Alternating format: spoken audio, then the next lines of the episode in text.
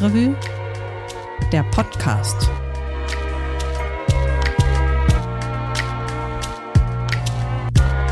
Ja, hallo, schön, dass ihr wieder reinhört. Mein Name ist Christian Wertschulte und ich arbeite in der Stadtrevue-Redaktion.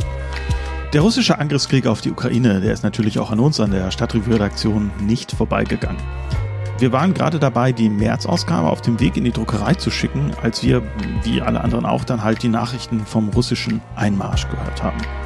Und was dann gefolgt ist, das war, glaube ich, das, was auch in jeder Redaktion gefolgt ist. Wir haben uns gefragt, wie gehen wir denn damit um? Also einerseits als politisch denkende und auch mitfühlende Menschen, aber natürlich auch als Redaktion eines Stadtmagazins mit, das muss man auch klar sagen, sehr beschränkten Ressourcen. Also da war uns dann relativ schnell klar, was wir nicht machen wollten, nämlich noch so eine Schreibtischanalyse der strategischen, der geopolitischen oder der ökonomischen Situation, denn ähm, davon habe ich in den letzten Wochen relativ viele gelesen und den meisten hätte es eigentlich ganz gut getan, wenn ihre Verfasserinnen mal kurz innegehalten hätten, bevor sie dann ihr Word-Dokument öffnen. Das ist dann auch egal, ob sie jetzt äh, vom Feldherrenhügel des eigenen Schreibtisches ein stärkeres militärisches Eingreifen der NATO fordern oder halt im Umkehrschluss die russische Aggression als berechtigtes Sicherheitsinteresse verharmlosen. Was sich, glaube ich, auch gezeigt hat, ist, dass über die Lage in der Ukraine zu berichten eigentlich unmöglich ist, ohne vor Ort zu sein.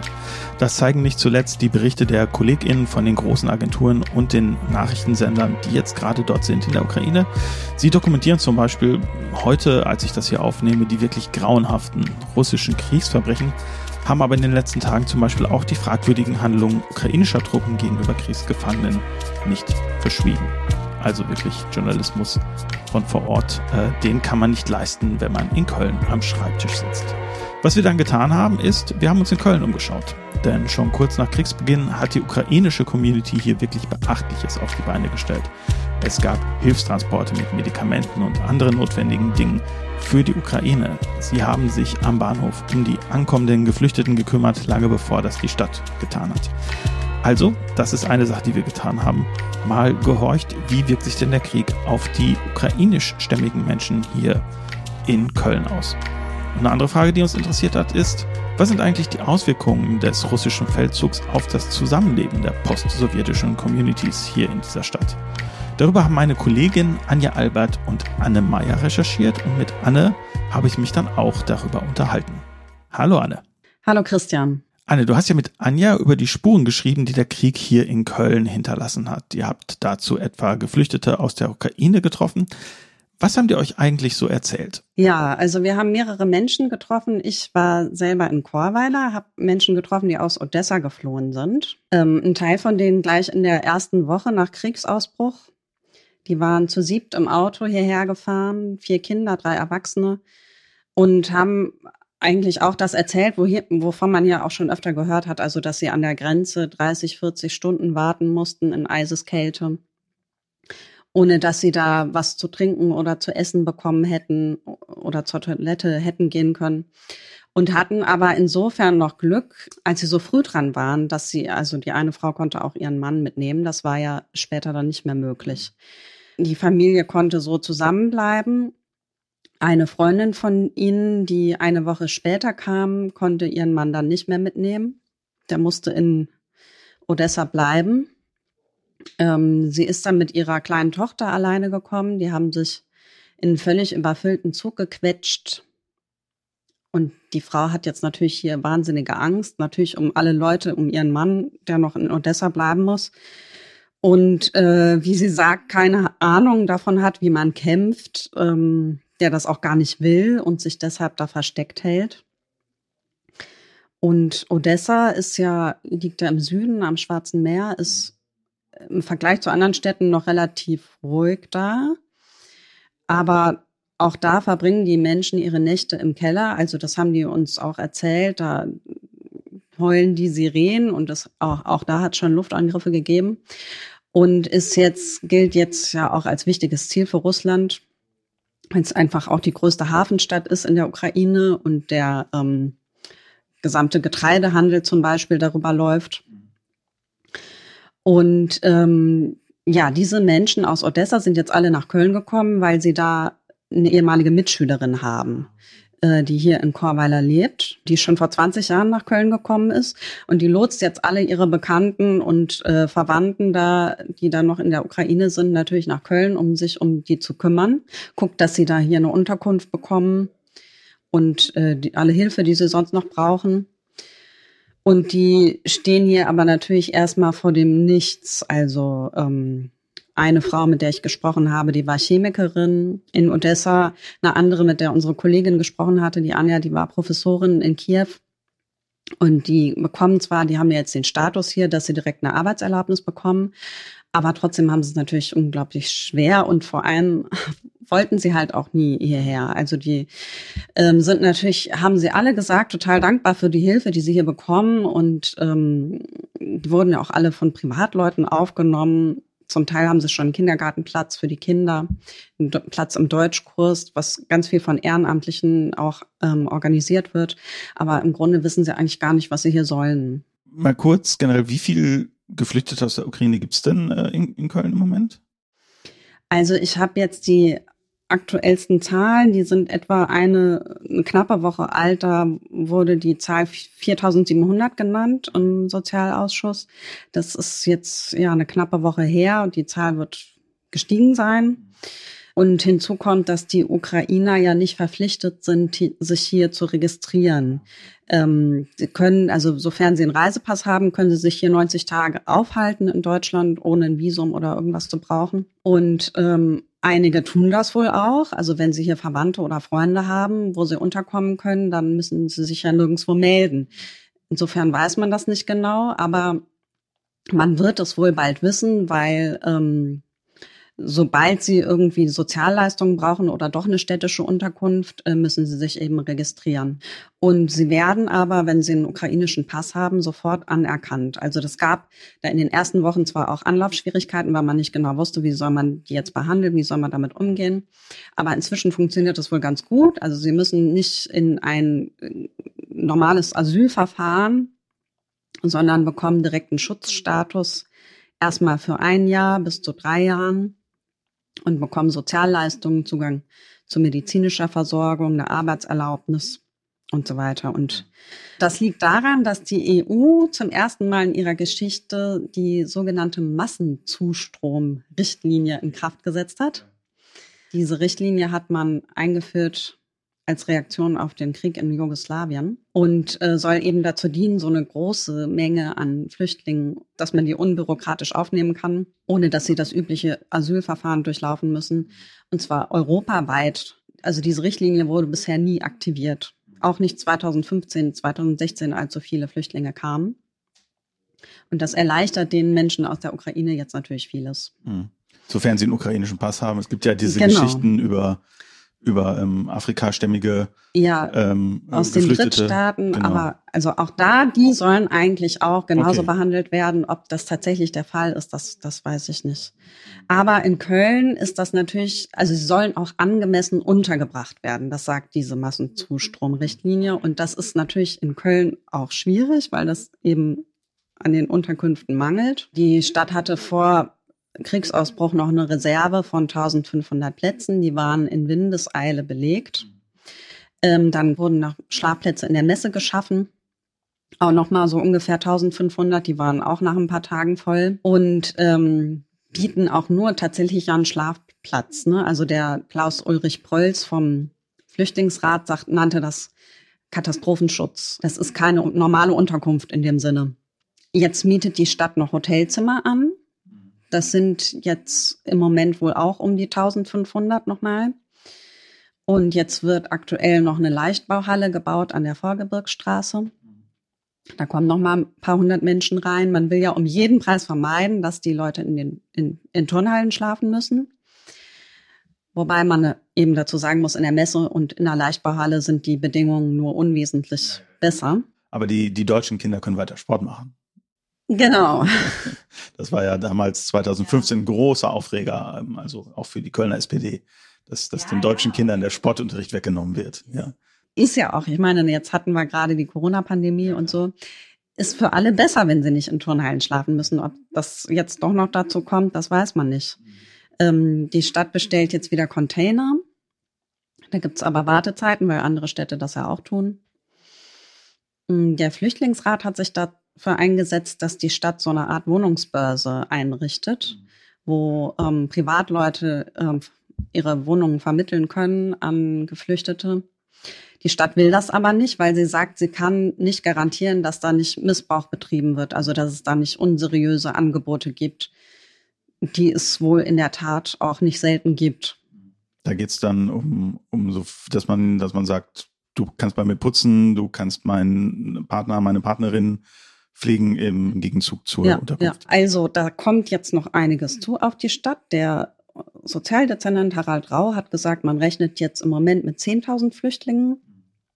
Ähm, das wäre die Zahl, die Köln zugewiesen werden würde nach dem Königsteiner Schlüssel, nach diesem Prinzip nachdem die Flüchtlinge verteilt werden, wenn insgesamt eine Million Menschen nach Deutschland kommen. Das ist wohl die Zahl, von der die Bundesregierung im Moment ausgeht. Aber das kann natürlich auch niemand seriös vorhersagen. Es können genauso gut zwei Millionen sein. Also das weiß man im Moment einfach nicht. Ähm, was jetzt alle sagen, mit denen wir gesprochen haben, ohne die Hilfe von Ehrenamtlichen würde das alles nicht gehen. Also würde das im Moment einfach zusammenbrechen.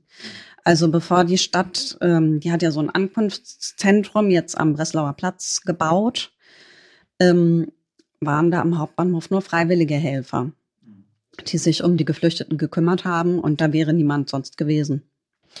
Und jetzt, auch jetzt noch arbeiten da ganz viele Ehrenamtliche. Und interessanterweise sind da wohl sehr, sehr viele dabei, die auch schon 2015, 2016 sich um Flüchtlinge gekümmert haben und jetzt sozusagen ihr Netzwerk einfach wieder reaktiviert haben. Ja, das be bekomme ich auch gerade im erweiterten Bekanntenkreis mit rund um diese Nippesau Willkommensinitiative, ähm, die sich ja auch 2015 äh, oder 2016 gegründet hat, ähm, im Zuge des damaligen Zuzugs von Geflüchteten, die jetzt sozusagen sehr stark dabei ist, nicht nur hier zu helfen, sondern auch Hilfelieferungen in die Ukraine zu organisieren. Also ist ganz interessant. Offen, so richtig, die waren die waren weiter immer aktiv, die hatten noch regelmäßig Stände, ähm, aber natürlich nicht mehr auf dem Niveau, wie es 2015, 2016, 2017 war. Ähm, ja, aber es ist ganz interessant, dass diese Willkommensnetzwerke dann noch geblieben sind. Ja, hinzu kommen natürlich viele Menschen, die russische Wurzel haben oder ukrainische Wurzeln, die auch einfach dringend gebraucht werden, weil sie dolmetschen können. Das ist natürlich total spannend, denn das war ja ein anderes Thema eurer Berichterstattung. Ähm, du hast es gerade schon erwähnt, wir haben natürlich viele zugezogene Menschen hier in Köln vom Gebiet der ehemaligen Sowjetunion. Also ähm, klar aus Russland, aber auch aus der Ukraine, aber auch aus Georgien, also aus allen diesen relativ neuen Staaten. Und da wart ihr ja auch unterwegs. Wie ist denn da der Umgang quasi ähm, mit dem Krieg? Also was, was passiert da? Was haben euch die Leute erzählt? Ja, also es ist so, dass sich da tatsächlich ähm, also dass da eine Spaltung passiert. Also da tun sich Risse auf und es zerbrechen Freundschaften und auch Ehen. Oh, krass. Verbindungen ja. zwischen Eltern und äh, Kindern stehen auf dem Spiel. Und äh, das hat ganz einfach damit zu tun, dass es hier eben auch sehr viele Menschen gibt, die der russischen Propaganda einfach aufs Wort glauben.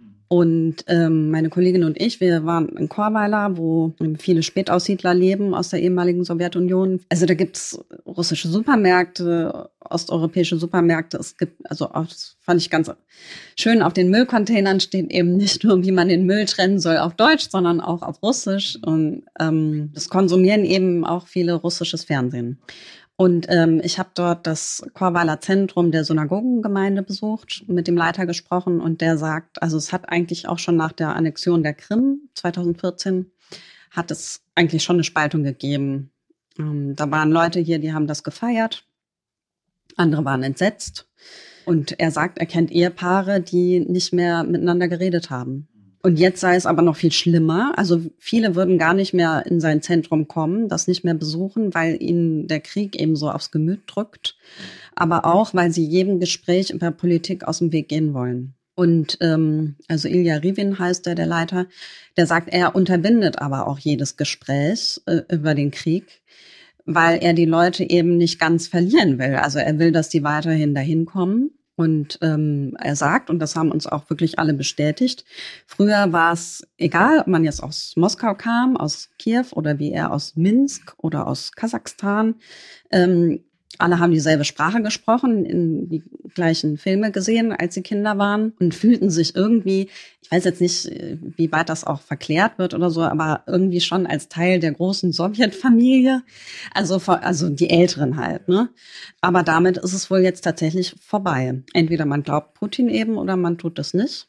Und dann gibt es noch so ganz absurde Entwicklungen, wie ich finde. Also, der Ilya Rivin hat mir erzählt von einem Mann, der zwar auch natürlich den Krieg nicht schön findet, aber sagt, er ist nötig, um die Ukraine von den Nazis zu befreien. Und ähm, der Mann ist Jude. Das ist, finde ich, irgendwie so besonders tragisch auch daran. Und gleichzeitig spendet er aber großzügig für die armen Kinder aus der Ukraine, die Waisenkinder und so weiter. Also es ist passt nicht immer zusammen. Passt ne? nicht zusammen, aber ja. ja, das zeigt eben, wie die Leute halt auch gefangen sind in ihren in ihren Gedankenwelten. Das ist die eine Sache. Die andere Sache ist ja, man hört ja immer wieder von Übergriffen auf russische Supermärkte oder Restaurants. Davon wurde mir jetzt in Chorweiler aber nichts berichtet. Also ähm, was wohl häufiger gibt, ist, dass die Leute auf der Straße beleidigt werden, weil sie Russisch sprechen. Ähm, angeblich wurden auch Schüler gemobbt oder von ihren Lehrern genötigt, jetzt Stellung zu nehmen. Also ich, ich will auch nicht sagen, dass das nicht gegeben hat. Aber das haben ja auch andere gesagt, man muss da auch immer ein bisschen vorsichtig sein, weil solche Vorfälle gern genutzt werden, instrumentalisiert werden von Putin-Freunden. Ich habe einen ähm, Russlanddeutschen, also einen Spätaussiedler, darauf angesprochen, der betreibt so ein lokaljournalistisches Online-Portal in Chorweiler und der sagt, diese Vorfälle, also die es sicher auch gibt, ähm, werden von russischer Seite extrem aufgebauscht. Und ich habe jetzt äh, bei der Polizei mal nachgefragt, wie viele Anzeigen es denn gab in dem Zusammenhang. Und das waren wohl insgesamt in ganz Köln seit Kriegsausbruch zehn. Also darunter waren wohl überwiegend Sachbeschädigungen, Schmierereien oder sowas, aber auch Volksverhetzung und Hausfriedensbruch. Das ist natürlich alles nicht schön und schlimm, aber es ist natürlich auch nicht extrem viel. Nee, also seit Kriegsbeginn reden wir von 30 Tagen oder mehr als 30 Tagen. Das heißt, es sind jeden dritten Tag oder vierten Tag ist quasi was passiert, was zur Anzeige gebracht wird. Es gibt sicherlich auch eine Dunkelziffer oder was, wo man sagt, da gehen wir nicht zur Polizei, das klären wir im Klassenverband oder äh, klären es untereinander oder äh, in welchem Kontext sich das auch immer oder versuchen es zu vergessen, was ja auch eine vollkommen legitime und richtige Reaktion ist. Ähm, es wird jetzt ja gerade immer dieses komische Wort von der Zeitenwende bemüht. Das, was du gerade schilderst, ist ja schon ein Konflikt, der nicht neu ist, Du sagst aber auch, es hat eine neue Dimension gegeben jetzt. Hast du das Gefühl, das könnte jetzt was sein, was wirklich so, naja, Communities, also aus der ehemaligen Sowjetunion, dauerhaft trennt, so ähnlich wie es ja auch andere Konflikte ähm, gibt, die durchaus auch in Deutschland eine Rolle spielen, zum Beispiel bei den Türkeistämmigen, die Haltung zu Erdogan oder auch ähm, selbstverständlich der ungelöste Konflikt um die kurdischen Gebiete. Ähm, das sind ja auch alles Konflikte, die es natürlich auch in Deutschland gibt. Ist ja auch vollkommen nachvollziehbar. Die Menschen haben emotionalen Anteil, sie haben äh, Verwandte und Freunde äh, wahrscheinlich immer noch dort oder Bekannte, äh, fühlen sich vielleicht auch dieser Kultur zugehörig über die Sprache, über die Musik, ähm, über viele Erzählungen. Ähm, kannst du das einschätzen? Irgendwie hast du da ein Gefühl für oder, oder sagst du, nee, kann man noch nicht, da sind wir nicht weit genug. Also es gibt immer noch einige, die sagen, sie reden gar nicht mehr darüber. Sie sparen den Krieg und Politik überhaupt gänzlich aus, um da keinen Stress zu kriegen. Und einige ukrainischstämmige haben mir gesagt, also sie empfinden das eigentlich nicht so, dass sich so viel geändert hat im Zusammenleben, aber sie kriegen da auch gar nicht so viel mit, weil sie einfach den ganzen Tag damit beschäftigt sind, den Leuten zu helfen, irgendwie zu telefonieren, ähm, also die Leute irgendwo unterzubringen, zu dolmetschen. Aber ich glaube, das, das kommt natürlich noch. Also diese Auseinandersetzung steht dann einfach noch bevor, wenn die mal ein bisschen zur Ruhe kommen. Also ich denke schon, dass es nicht einfach ist, da wieder rauszukommen. Auch wenn der Krieg offiziell beendet wird ähm, oder die, die Ukraine geteilt wird oder quasi nur den Donbass und die Krim abgibt, das wird damit kein wirklicher Frieden einkehren. Das sind ja einfach zwei grundsätzlich gegensätzliche ähm, Lebenswelten oder sagen wir Wertesysteme oder so, die ähm, also Putin hat ja dem anderen quasi den Kampf angesagt und äh, wie man hört oder wie ich jetzt auch in Korwala erfahren habe, folgen ihm einfach viele darin. Und ähm, sich da in dieser Situation wieder anzunähern, wüsste jetzt nicht, kann ich mir schwer vorstellen, wie das gehen soll. Es sei denn, man kommt damit klar, das komplett auszuklammern, aber das geht natürlich, solange ein Krieg herrscht. Wie soll das gehen? Selbst wenn man sagt, man will von Politik nichts wissen, man ist dadurch einfach gezwungen, irgendwie auch für sich selber darüber nachzudenken, welchen Standpunkt nehme ich eigentlich ein. Und dann werden sich eben manche voneinander trennen, manche Freundschaften, da werden die Wege auseinandergehen. Ja, vielen Dank für das interessante Gespräch, Anne, und äh, bis bald hoffentlich.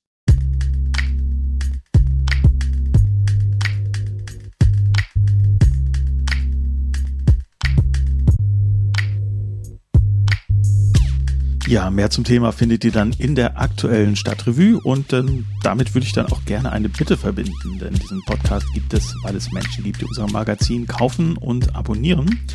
Und falls euch der Podcast also gefällt, dann würden wir uns freuen, wenn ihr auch dazu gehören würdet. Ihr könnt ja mal auf stadtrevue.de slash support gehen, um zu schauen, wie ihr uns unterstützen könnt. Und ähm, was man auch nicht vergessen darf, ihr unterstützt damit ja nicht nur uns in der Redaktion, sondern auch unsere AutorInnen und ihre Recherchen.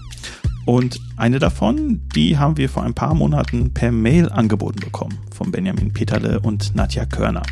Die beiden wohnen in einem Haus in Braunsfeld und haben darüber recherchiert, was mit den jüdischen BesitzerInnen ihres Hauses während der NS-Zeit geschehen ist. Das ist eine spannende Recherche und die Ergebnisse davon, die haben wir diesen Monat in der Stadtrevue veröffentlicht. Hallo Nadja, hallo Benjamin. Hallo. Hallo, hi. Ihr beiden, ihr wohnt in einem Haus in Braunsfeld. Ähm, bevor wir dazu kommen, was das Haus für eine Geschichte hat, erklärt doch mal kurz, was ist das für ein Haus überhaupt? Wann ist das gebaut worden? Wer wohnt da?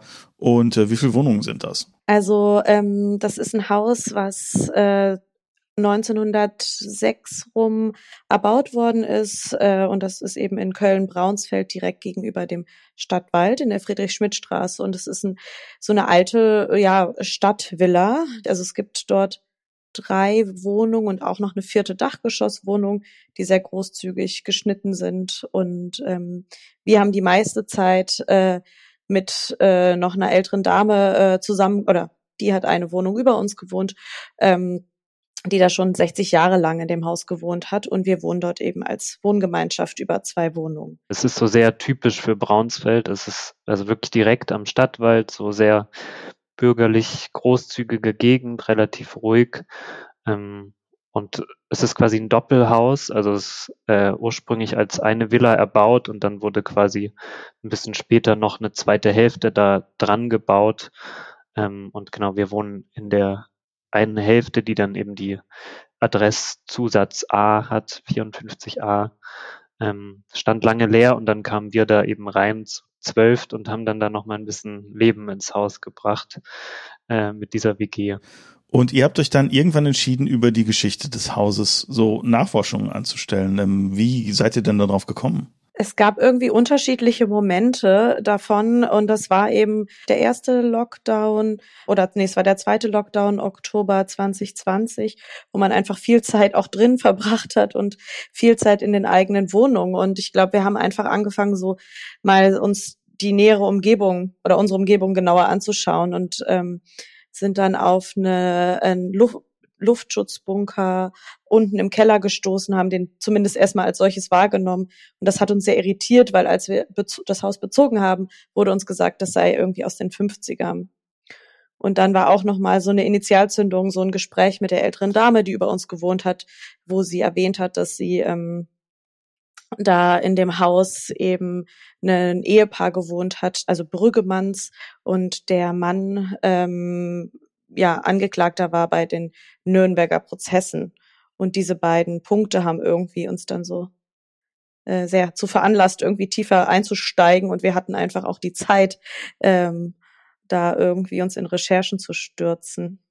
Und was habt ihr dann rausgefunden bei euren Recherchen? Relativ viel. Also wir konnten da einigen Spuren quasi nachgehen. Einmal eben diesen persönlichen Erzählungen und wie das dann so oft ist, über äh, diesen Max Brüggemann hat sich dann recht schnell viel gefunden, ähm, als einer, ja, der quasi auf der Täterseite stand, war eben Mitglied bei den IG Farben im Vorstand, einem großen Konzern, die viel so Chemiesachen gemacht haben und die auch beteiligt waren äh, in den 30er, 40er Jahren äh, am Holocaust, in dem sie da immens von der ja an den Lagern profitiert haben, da Arbeitskräfte quasi zwangsweise arbeiten lassen haben äh, und auch indirekt in der Produktion ja, von, von Giftmitteln sogar in den Konzentrationslagern beteiligt waren. Genau, und darüber haben wir recht schnell recht viel gefunden und waren dann irgendwie auch erschrocken erstmal, dass wir so in dieser Wohnung wohnen, wo einst eben diese, diese Leute gewohnt haben und haben da erstmal dann irgendwie versucht, einen Weg zu finden, wie gehen wir damit um und uns vor allem gefragt, wer hat denn hier noch gewohnt oder warum haben die hier gewohnt und sind dann, äh, haben alle irgendwie vor allem erstmal im Internet recherchiert äh, sind auf so Adressbücher gestoßen, die digitalisiert sind vom Greven Adressbuch Verlag und haben da so in relativ mühsamer Einzelarbeit, also man muss da immer die einzelnen Jahrbände durchgehen und dann nach den Adressen und Namen suchen. So konnten wir dann rekonstruieren, wer da in diesen Jahren noch hier gemeldet war oder gewohnt hat. Das hat uns dann einfach so weitergeführt. In unserer Recherche haben wir dann in äh, ja den Archiven von Yad Vashem ähm, oder diesen Arolson-Archiven, wo eben die Opfer des Holocaust sind, äh, verzeichnet sind oder einige Namen irgendwie verzeichnet sind, haben wir versucht nachzurecherchieren und sind da irgendwie eben auf, sind auf Namen gestoßen, die da auch wieder aufgetaucht sind und konnten dann so ein bisschen zusammensetzen, dass dort hier einfach viele oder einige jüdische äh, Menschen in dem Haus gewohnt haben, auch Eigentümerinnen waren und äh, haben versucht, da irgendwie zusammenzusetzen, was in der Zeit halt hier passiert ist. Und habt ihr da auch was über den Eigentümerwechsel herausgefunden? Also man kann da nicht so ganz detailliert das immer rekonstruieren, quasi weil viel zerstört wurde von den Übergangshandlungen, was ja auch irgendwie gewollt war, ähm, oder es eben nicht immer direkt nachweisbar ist, dass da quasi mit Zwang etwas weitergegeben wurde, sondern die Leute wurden eben durch dadurch, dass die Lebensgrundlage entzogen war, meistens dazu gedrängt zu verkaufen 38 gab es die Pogromnacht, die ja auch hier in äh, Braunsfeld quasi, also ein bisschen außerhalb der Innenstadt, dann äh, da auch geplündert wurde und ähm, Scheiben eingeworfen wurden und so. Und da wurden die Leute schon dazu gedrängt, hier wegzuziehen, zu fliehen. Ähm, und dann mussten die ihre Häuser, die sie hier noch hatten, meistens eben für einen sehr viel äh, geringeren Preis als der Wert veräußern. Und das war dann aber eben rein rechtlich dann natürlich irgendwie ein Vertrag, und quasi keine offiziell, also es gab einen Vertrag, die Leute haben so, sind so an die Häuser gekommen. Da konnten wir dann eben auch durch diese Adressbücher, in denen auch die EigentümerInnen verzeichnet sind, ähm, da haben wir herausgefunden, dass da eben ab 33 ein Paar eingetragen war, die dann, ich glaube, bis 37 EigentümerInnen waren. Und dann konnten wir herausfinden, dass diese Namen eben auch in so Verzeichnissen waren, wo ähm, Leute geflohen sind und dann eben auch später zum Teil in Vernichtungslagern umgebracht wurden.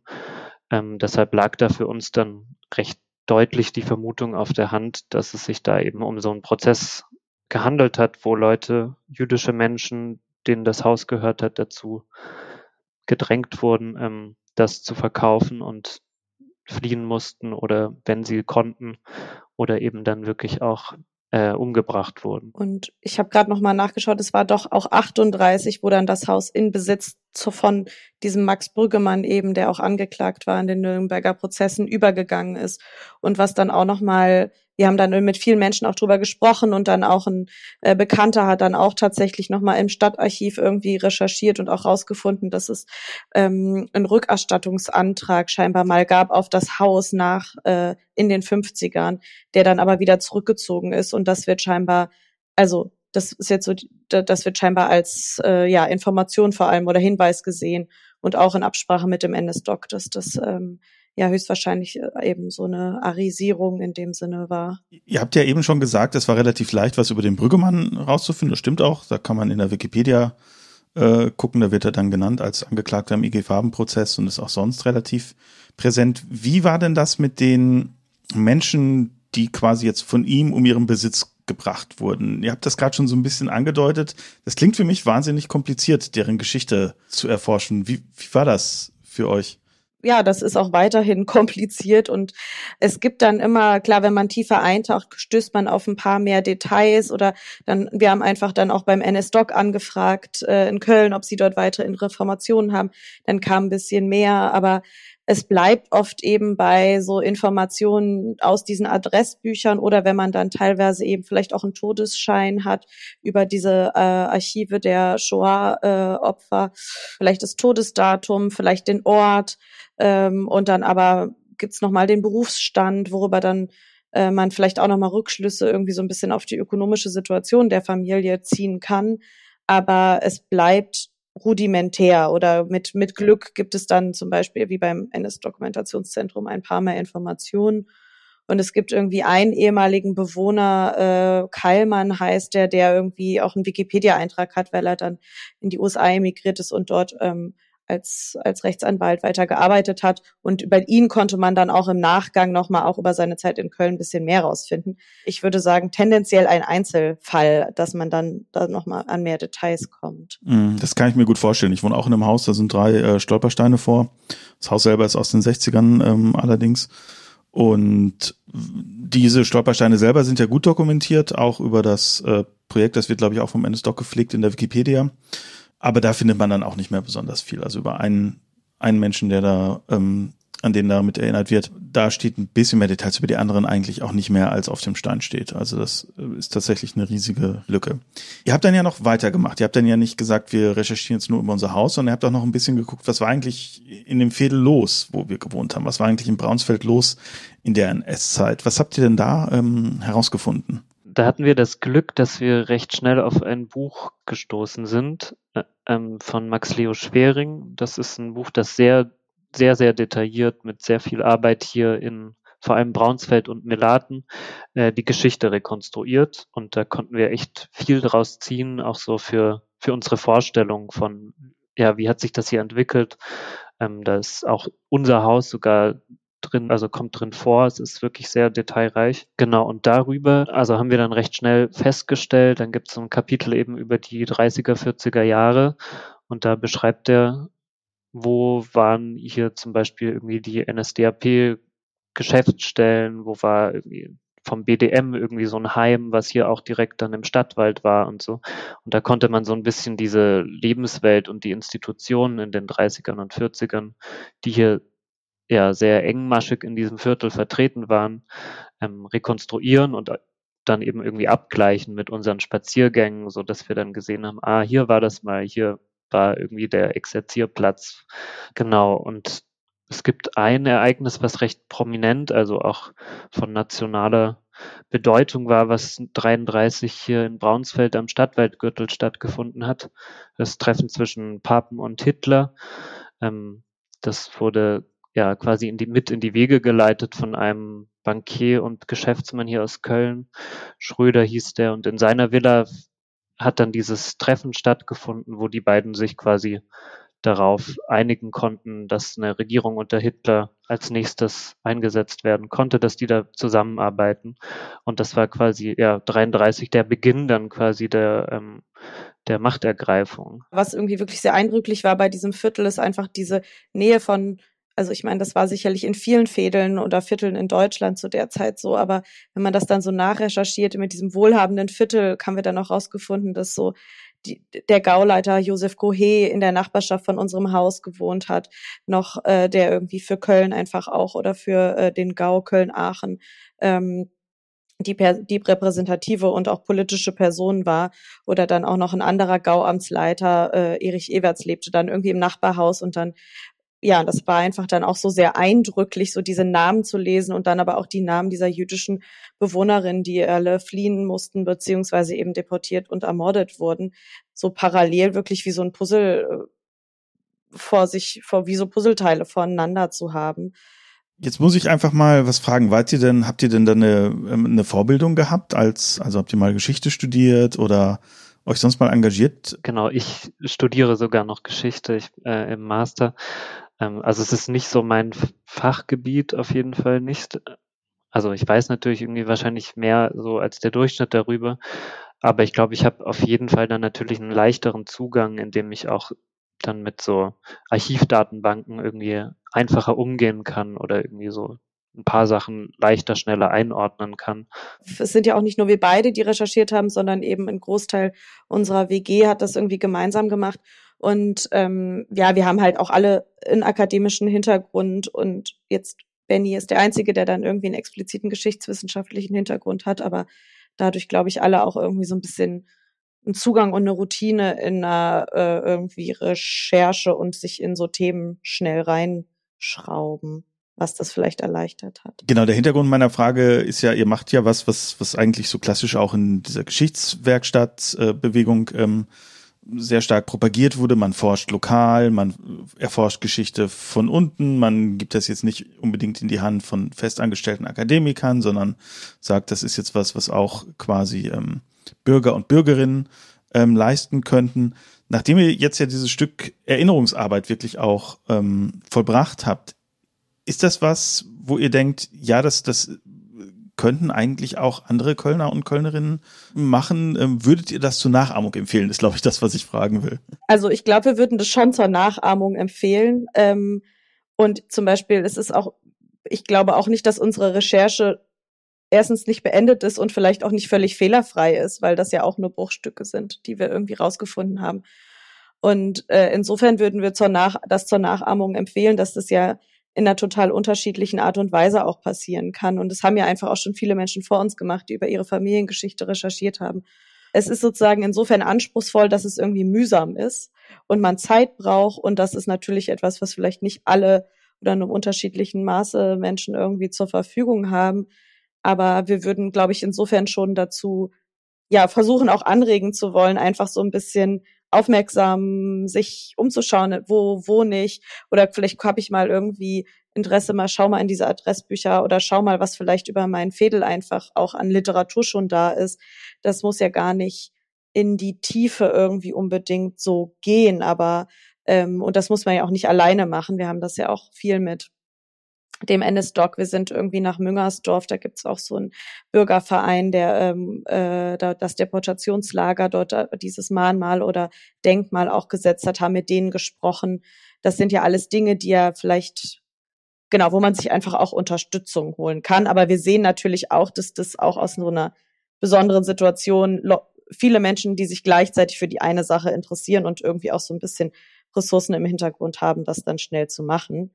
Ähm, Genau, aber so wie mit den mit der alten Nachbarin sprechen oder mal zu gucken, wie eigentlich der Keller aussieht, das sind ja Dinge, die ähm, alle irgendwie machen können. Das stimmt, ja, kann ich auch nur empfehlen. Und wir haben uns auch gefreut, dass wir so, also wir sind ja initiativ quasi auf die Stadtrevue zugegangen, um diesen Artikel zu schreiben, weil wir uns auch gefragt haben, wie, ja, wie können wir das bündeln, was wir da rausgefunden haben und vielleicht eben auch ein bisschen dazu anregen, dass andere Leute das machen. Das war so ein Punkt, der uns gefreut hat, dass wir das zum einen so zeigen konnten und aber uns auch weiterhin die Fragen stellen, wie können wir diese Erinnerungen so am Leben halten, wenn wir jetzt, also wir werden jetzt aus diesem Haus ausziehen und auch aus Braunsfeld wegziehen, dann geht vielleicht wieder ein Stück davon verloren und wie, also wie können wir das so weiter vermitteln mit einem Stadtteilrundgang oder irgendwie das so an Leute weitergeben. Das wäre auf jeden Fall was, was uns am Herzen liegt. Und ein kleiner Schritt passiert dann aber doch im nächsten Frühjahr, habt ihr mir äh, oder deutet ihr an in eurem Artikel. Ja, also wir haben eine Stolpersteinverlegung äh, beantragt für aktuell fünf Stolpersteine und überlegen auch, weil wir noch auch im Zuge des Artikels dann doch nochmal auf mehr Namen gestoßen sind, nochmal auch das zu erhöhen sozusagen, die Anzahl der Stolpersteine und freuen uns auch oder finden das irgendwie einfach einen wichtigen und sichtbaren Punkt, der das Viertel dann ja auch prägt auf eine kleine Art. Finde ich auch. Also ich muss mich auch, muss den Dank zurückgeben, äh, möchte mich bei euch beiden auch nochmal für euren schönen Artikel bedanken. Hat uns sehr gefreut, dass wir den abdrucken durften. Vielen Dank zurück. Ebenso, ja. Vielen lieben Dank, Benjamin. Vielen lieben Dank, Nadja. Bis bald hoffentlich. Bis bald. Ja, danke. Alles Gute.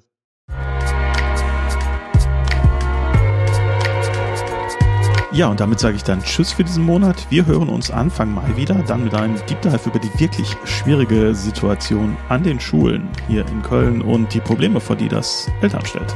Bis dann, werdet und bleibt bitte gesund.